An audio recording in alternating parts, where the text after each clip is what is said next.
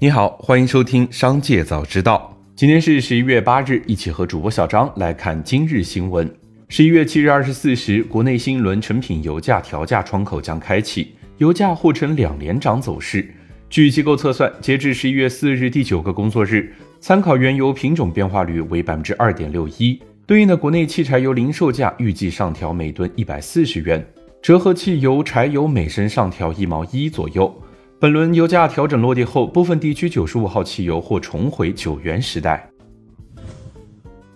马斯克上周末解雇了推特公司百分之九十以上的印度员工，严重削弱了该公司在这个潜在增长市场的工程和产品员工队伍。知情人士称，推特在印度的员工数量略多于两百人，裁员后只剩下了大约十二名员工，大约百分之七十的裁员来自执行全球任务的产品和工程团队。与此同时，市场营销、公共政策和企业传播等部门的职位也被大幅削减。Twitter 此次全球裁员一半，约为三千七百人。对此，Twitter 尚未置评。紧接着，再让我们一起来看企业动态。十一月七日，富士康 IDPBG 郑州招募微信公众号发布预招工公告。此次预招工薪资以小时计算，小时工价三十元，工期至二零二三年二月十五日，报到时间将再行通知。为鼓励老员工返厂，在十月十日至十一月五日期间离职返乡人员入职后将给予一次性关爱补贴五百元。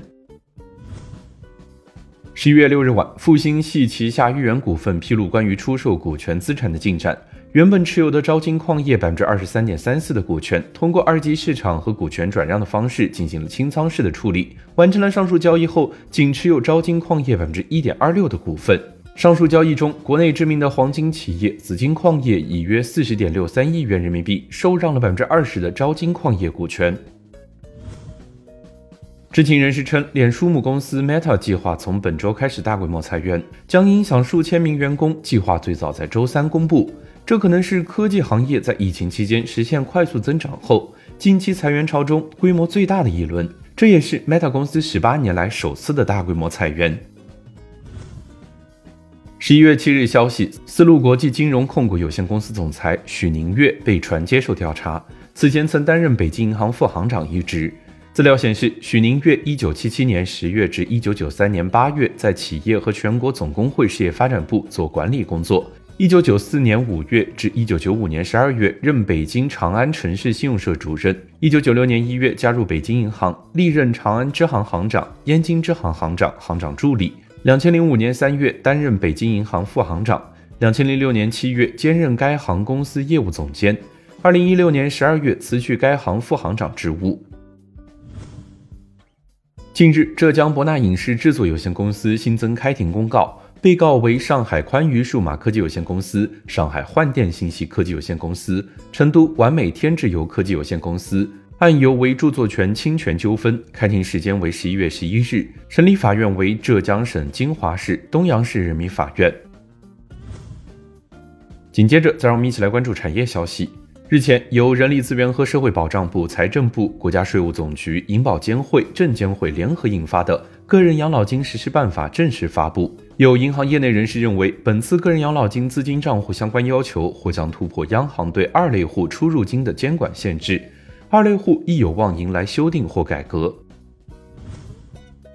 十一月七日，国务院新闻办公室举行新闻发布会，国家互联网信息办公室副主任曹淑敏谈到，二零二一年中国数字经济规模达到了四十五点五万亿，占 GDP 比重达到了百分之三十九点八，数字经济已经成为了推动经济增长的主要引擎之一。